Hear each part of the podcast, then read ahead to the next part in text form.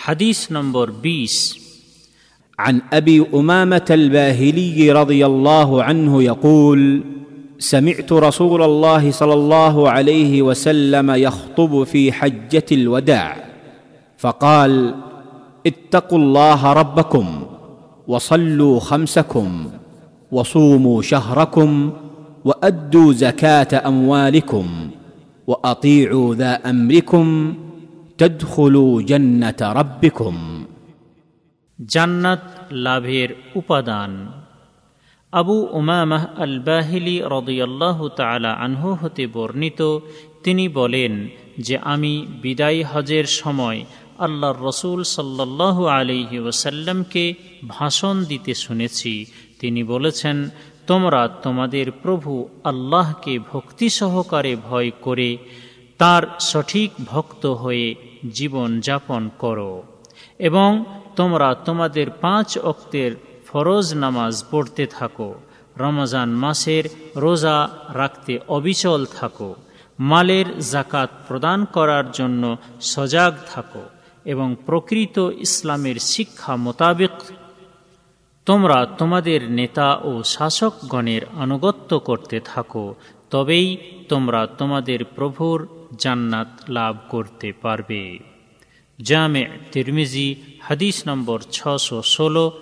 ইমাম তিরমিজি হাদিসটিকে হাসান, সহেহ বলেছেন এবং আল্লামা নাসরুদ্দিন আল আলবানী হাদিসটিকে সহেহ বলেছেন।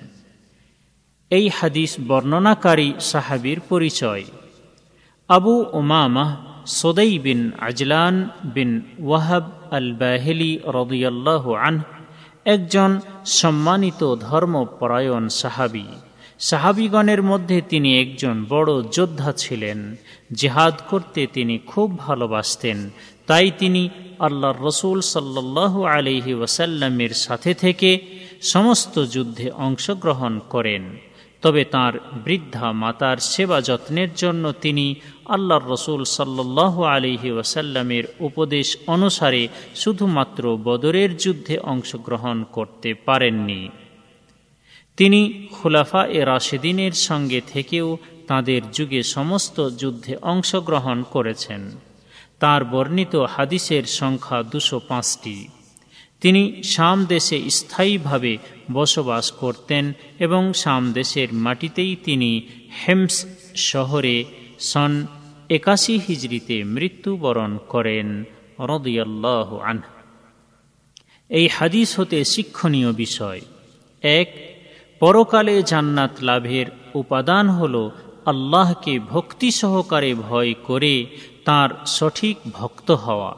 পাঁচ অক্তের ফরজ নামাজ প্রতিষ্ঠিত করা, রমাদান মাসের রোজা রাখা এবং মালের জাকাত প্রদান করা।